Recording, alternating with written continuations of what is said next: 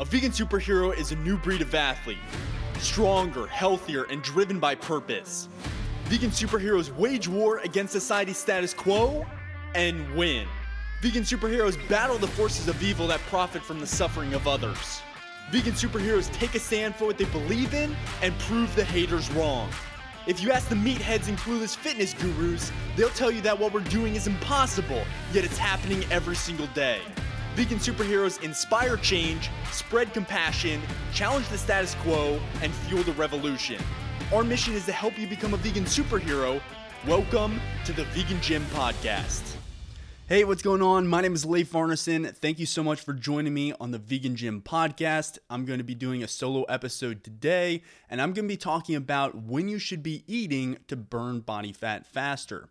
This is all relating to the idea of meal timing, when you should be consuming your meals throughout the day, and I'm going to be specifically looking at sixteen meal timing studies, breaking them down, analyzing them, and telling you exactly what the science says. So before we jump in and actually look at that science, I want to first explain the fundamental law of fat loss. So quite simply, you must burn more energy than you consume to achieve meaningful fat loss.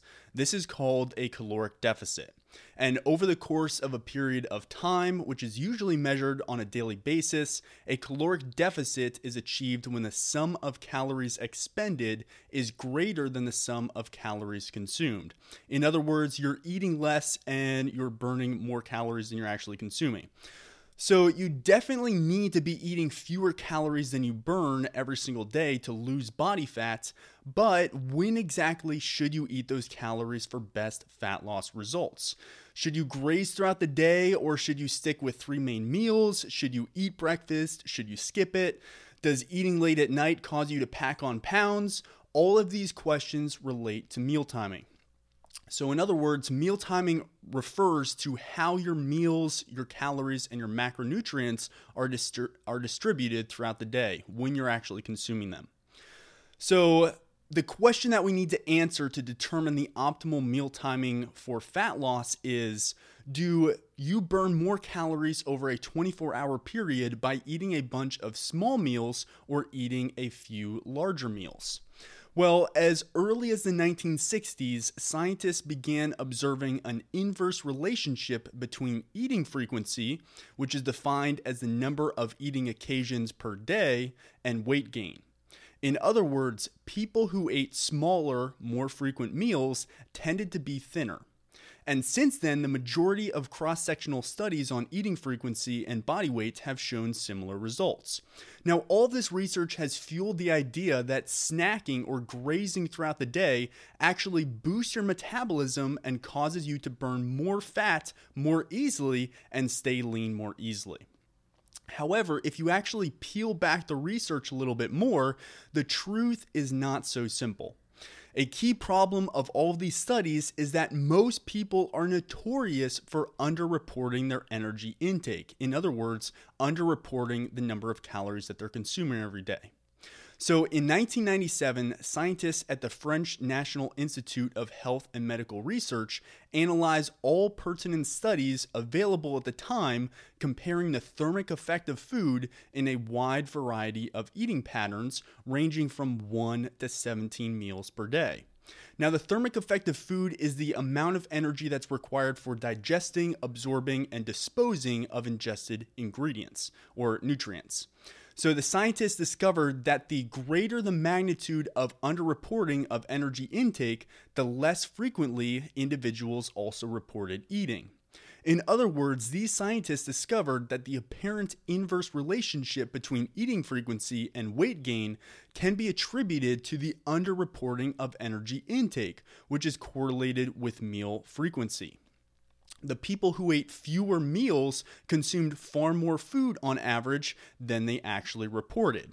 And we see this again and again in scientific literature.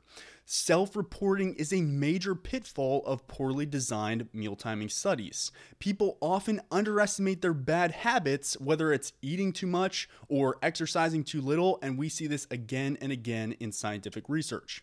For example, a two thousand four study from Tufts University analyzed data from a nationwide, a nationwide survey conducted by the U S D A that provided the food intakes of twenty thousand six hundred seven U S adults on two non-consecutive days.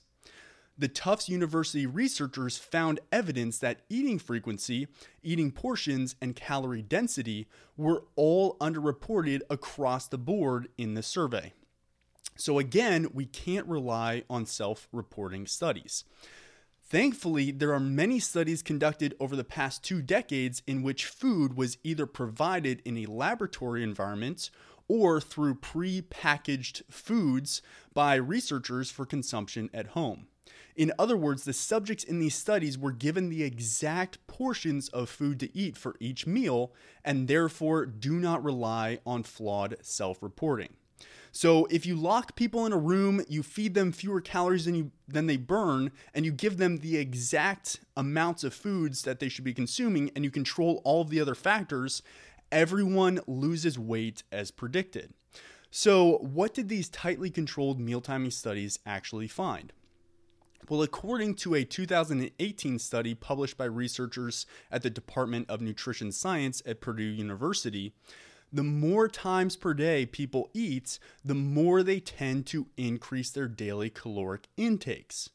So eating many small meals throughout the day actually doesn't help you burn more body fat. It mostly comes down to how many calories you are consuming, regardless of how many meals you disperse those calories across. However, the latest meal timing research clearly shows that when you eat your meals can have a measurable effect on your rate of fat loss, and it all comes down to your body's circadian rhythm. Now, a circadian rhythm is a roughly twenty-four hour cycle in the physiological processes of living beings. In other words, it's kind of like your body's natural clock. And it actually has a huge impact on how your body functions.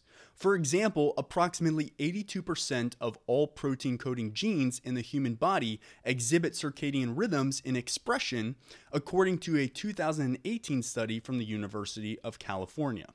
So what actually runs your body's circadian rhythm? The human circadian system consists of a central clock and peripheral clocks, and the central clock is located in your brain, specifically the hypothalamus, and synchronizes itself to light exposure, namely sunlight exposure, which allows your body to synchronize behavioral and metabolic rhythms to the light and dark cycles associated with normal twenty-four hour periods. Now, your peripheral clocks are influenced by physiological and behavioral factors such as when you sleep and when you eat. So basically, a normal circadian rhythm is about twenty-four hours because a day is about twenty-four hours and our bodies are largely programmed by sunlight. So why does your circadian rhythm matter for fat loss? Well, our central biological clock plays a role in physiological processes in the body that impact energy regulation and metabolism. The two processes that your circadian rhythm impact, which have an effect on fat loss, include one, your body's resting metabolic rate, which is the total number of calories burned when your body is at complete rest. And this is generally what people are referring to when they are talking about your metabolism, though that is a bit of an oversimplistic explanation. And the second thing that your circadian rhythm impacts is the thermic effect of food, which is the total number of calories required for digestion, absorption, and disposal of ingested nutrients. Now, both your resting metabolic rate and the thermic effect of food vary throughout the day in a predictable manner because they correspond with your body's circadian rhythm. In other words, we see circadian variation in a person's total daily energy expenditure due to predictable variations in their resting metabolic rates and the thermic effect of food. Collectively, your resting metabolic rates and the thermic effect of food contribute approximately eighty percent to your total daily energy expenditure, so any changes to these two components of daily energy expenditure have the potential to significantly impact energy balance. So just to kind of rephrase that, your resting metabolic rate, which is basically your metabolism, and the thermic effect of food, which is the number of calories that you burn from consuming and digesting food, contribute approximately eighty percent of the total amount of calories that you burn every single day. So any little variation to those two processes is going to have an impact on your rate of fat loss. So in other words, your resting metabolic rate and the thermic effect of food really matter when it comes to fat loss. And here's the interesting part when it comes to meal timing. Energy expenditure both at rest, which is your resting metabolic rate, and after eating, which is increased by the thermic effect of food, is typically higher earlier during the day. This phenomenon is what ultimately influences your rate of fat loss. And just as kind of a side note, having a sleep routine is very important for maintaining your body's peripheral clocks, and you really don't want to fight your body's natural circadian rhythm by having a chaotic or unnatural sleep schedule. And this is one of the main reasons why having a poor sleep schedule actually hinders your body's ability to burn body fat. So with all of that being said, let's dive into a bit more of the science behind how your metabolic rates and the thermic effect of food vary along with your body's circadian rhythm. First, let's discuss how your body's circadian rhythm affects your metabolic rates. Your resting metabolic rate follows a predictable circadian rhythm as demonstrated by a nineteen ninety-four study conducted by researchers in Switzerland, who found that the subjects' metabolic rates peaked in the morning between nine a.m. and twelve p.m. and dipped to their lowest point during normal nighttime hours between twelve a.m. and six a.m. These findings are supported by a two thousand study published in the Journal of Physiology and a two thousand eighteen study conducted by researchers at Harvard University that both demonstrate a similar circadian rhythm in metabolic rates. All of these studies reported minimum average core body temperature values at approximately five a.m. And body temperature has been found to be a practical and effective proxy measure of circadian rhythms and metabolic rates, according to a paper published in the International Journal of Obesity in two thousand fourteen. In other words, your metabolism is running at full speed in the morning and tends to slow down through the afternoon and evening, dropping to its lowest levels between twelve a.m. and six a.m. So now let's discuss how your body's circadian rhythm affects the thermic effect of food. A team of researchers at Harvard Medical School studied the effect of meal timing on the magnitude of the thermic effect of food and found that the thermic effect of food was forty-four percent lower at eight p.m. compared to eight a.m. following an identical meal. Assuming that your total daily energy expenditure is two thousand calories, which is the case for the average adult, and the thermic effect of food is about ten percent of total energy expenditure, which is largely affected by the macronutrient composition of your diet, that would mean that the thermic effect of food totals approximately two hundred calories per day. Now, as a brief aside, I mentioned that the thermic effect of food is affected by your macronutrient composition in your diet, and that's because protein, carbohydrates, and dietary fat actually all have different percentages of calories that are burned through the thermic effect of food.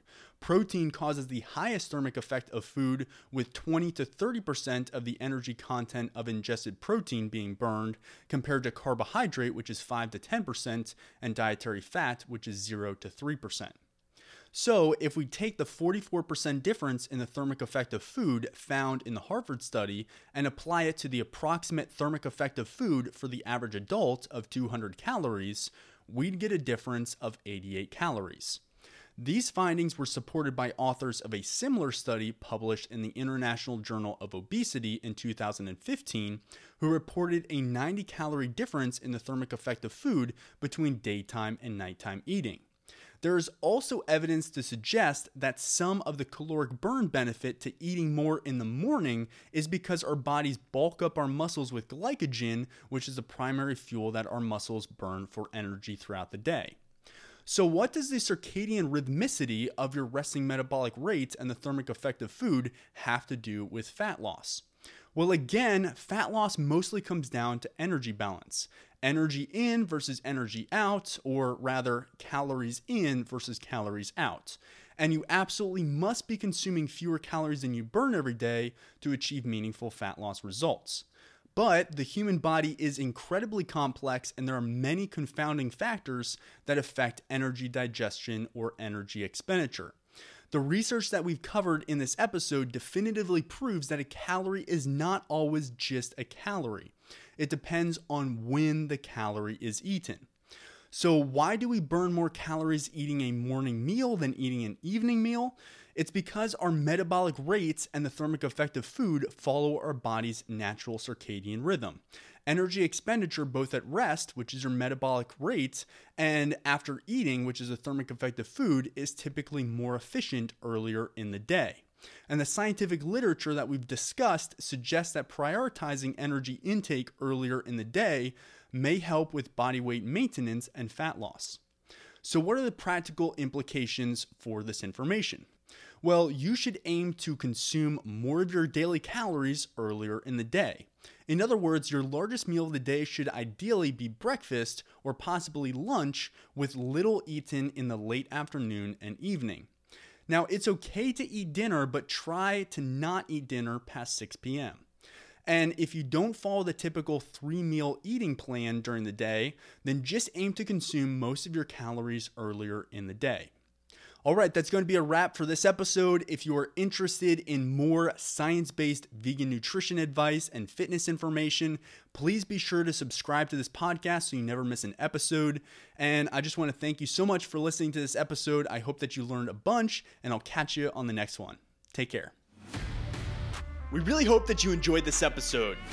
To take the next step in your vegan fitness journey and get access to all our best content for free, check out the vegan gym dot com. We'll teach you everything you need to know to torch body fat, break through plateaus, build lean vegan muscle, and supercharge your health. Get started right now at the vegan gym dot com. Until next time, peace, love, and gains.